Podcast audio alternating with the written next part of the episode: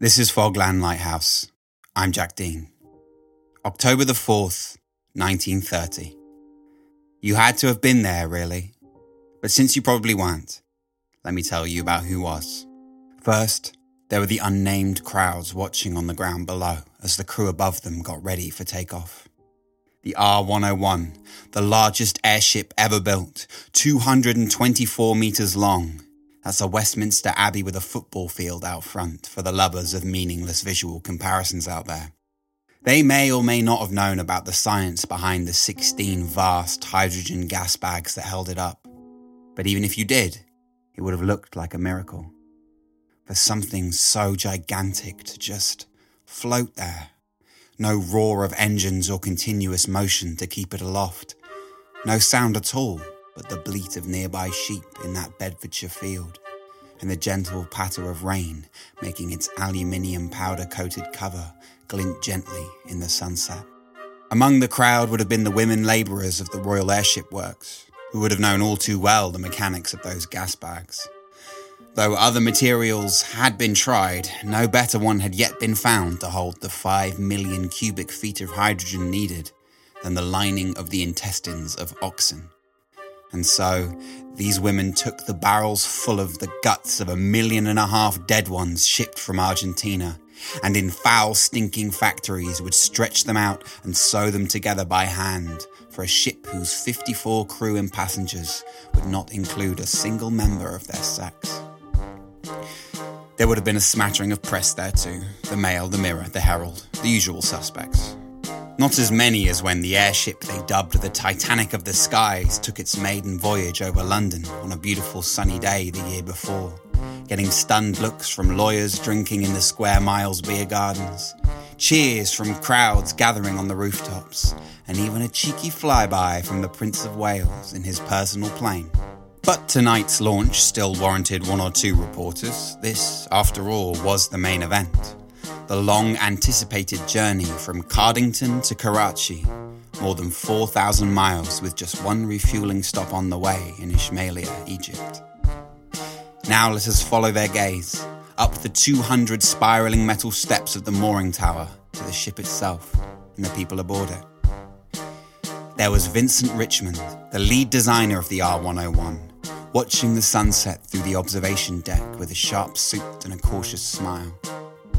Richmond had little to no formal engineering training or technical knowledge, but he had big dreams. He was tired of seeing the Germans and their legendary Zeppelin company leave British airships in the dust. Even though after World War I, Germany had been compelled to surrender all its airships, the grafters at Zeppelin cut a backroom deal with the Americans and kept on flying, conducting spectacular passenger voyages around South America, while the British balloons hardly ever made it out of their sheds. But Richmond had a plan to change all that. He'd abandoned the German design and made his own from the ground up. He streamlined and sped up production so that, unlike the artisanal Zeppelin craft, his airships could be mass produced. If this voyage went well and he got the green light from government, he could have an entire commercial fleet out there in a few years. With 10 times the range and 30 times the lift of an aeroplane, and the ability to land anywhere you could throw down a cable, airships were the clear choice of the future. A bright one, where the British Empire would emerge from the trauma of the Great War more connected, more democratic, and more prosperous than ever.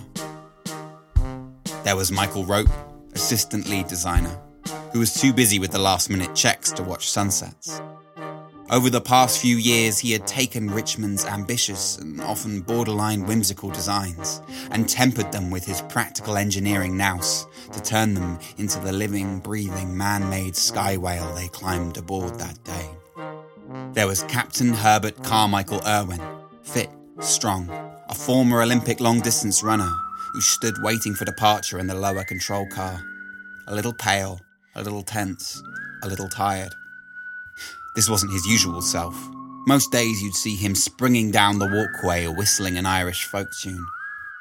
But on one of his whistling walks back in June, he had noticed that hundreds of tiny holes were appearing in the airship's gas bags, leaking hydrogen that pitched his whistling up an octave, and went to fetch rope. Maybe it was nothing after all, but best to get a second opinion. There was Wing Commander Reginald Blayney Bulteel Colmore putting his feet up in the smoking room. Yes, an airship full to the brim with highly flammable hydrogen had a smoking room, because this was 1930, and what were they going to do? Not smoke? Colmore had received reports from Rope that June warning about the holes and about weaknesses in the airship's fabric cover that could make it burst open in bad conditions, leaving the gas bags exposed. Rope called for a complete redesign to address these problems. Colmore thought he was overreacting. He got some lightweight padding thrown around the gas bags and replaced most of the cover. There was First Officer Noel Atherstone, who was going over and over the checklist with red and bleary eyes.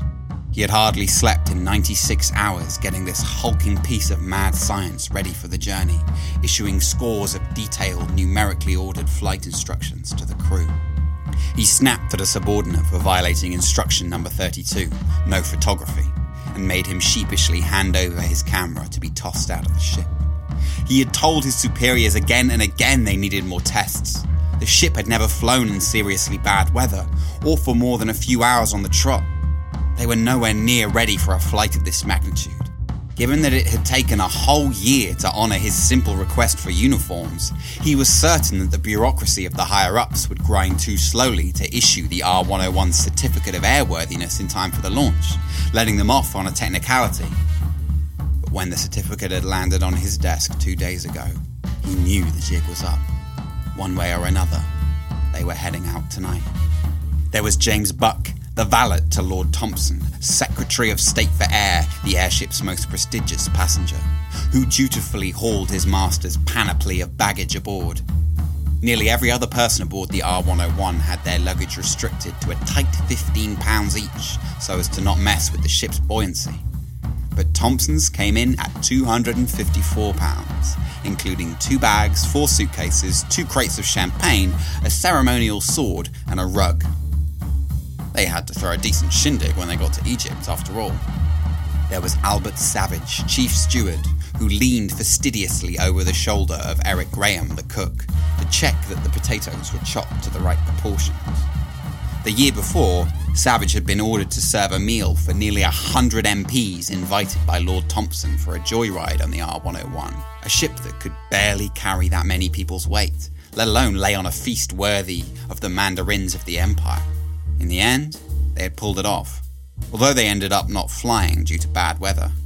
After Lord Thomson took them on a grand tour of the ship, the ornate pillars in its lounge, the huge glass panels of the observation deck, the royal blue carpet and silver flower buckets lining the walkways, the MPs were sat down in the dining room and fed oxtail soup, roast chicken and bacon, jam tarts and rice pudding. But all was not quite as it seemed.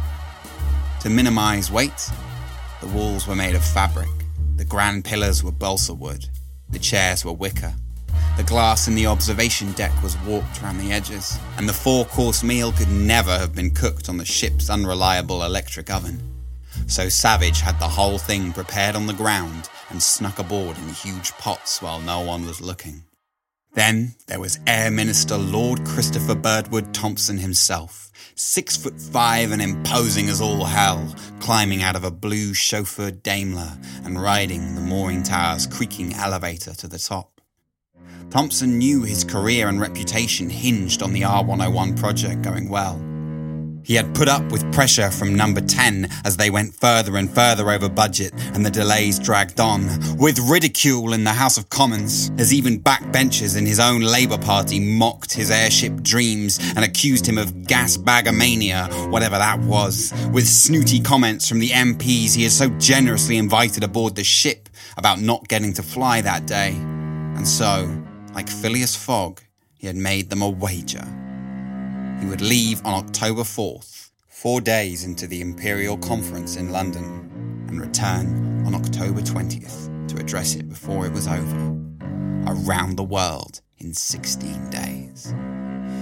The boys working on the ship would complain and ask for more time, but they always did that. He would show the doubters. He would show them all. There was Harry Leech, foreman engineer, who hugged his crying seven year old daughter on the boarding platform and was handed a sprig of white heather by his wife as a good luck charm. Then they waved goodbye. The hatch was closed. And Captain Irwin barked through the metal voice tubes Stand by to slip. Slip. All engines full speed astern.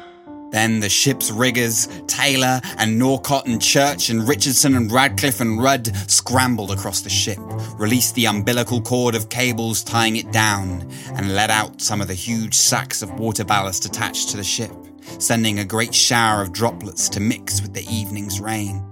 Then the engineers, Joe Binks and Arthur Bell, fired up the five immense diesel powered propellers under the ship, and they were away there was Maurice Giblett, Chief Meteorological Officer, poring over the chart table.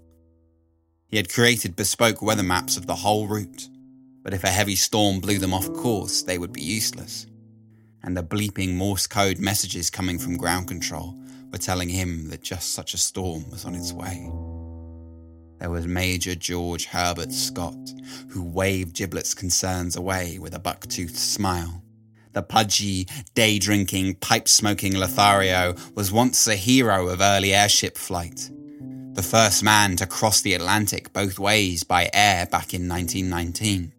He'd ridden out his fair share of storms then, and he'd ride this one out by jingo.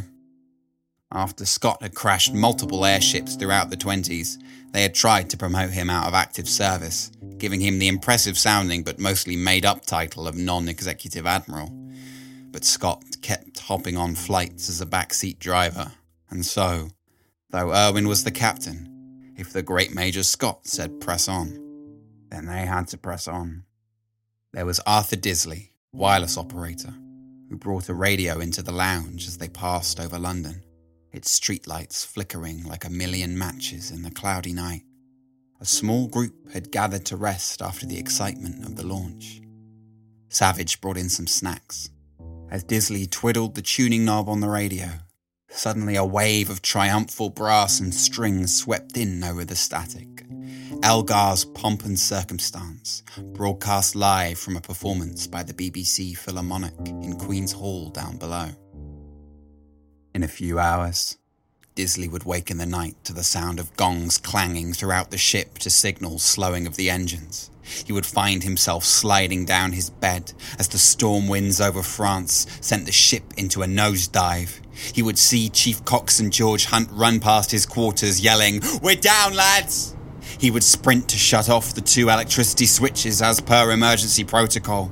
He would trip the first one, but then he would hear the crunch of impact as the ship hit the ground and the wind howling through the walkway as the cover tore open. He would see a white flare flash like a rogue star in the night, set off unintentionally by breakages in the control cabin.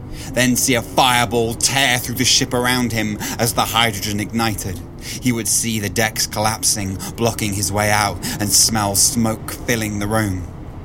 He would try and ram through the walls and give up. He would say a final prayer and fall unconscious. In the end, thanks to Leech digging him out by sheer white heather based luck before the flames took everything, he would be one of only six that survived. This would all happen in a few hours. But I would rather leave Disley here, with his friends and crewmates, eating bread and cheese and sipping a little celebratory beer, drifting over London, letting the grandiose melodies of Elgar waft through the lounge, in a world where men could still float.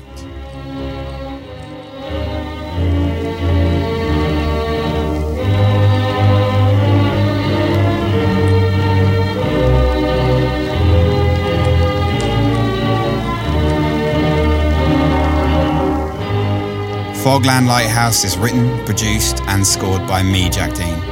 This episode is supported by Arts Council England and was commissioned by The Library Presents as part of their autumn season. You can check that out through the links in the liner notes for this episode. The show is presented by Jack Dean and Company. You can find out more about us and our projects at jackdean.co.uk. We're on Facebook, Instagram, and Twitter, or you can email me on jack at jackdean.co.uk. If you get a moment, please leave us a nice review on Apple Podcasts or share the podcast with someone you think might like it. Those both help an awful lot. I'll catch you guys next week.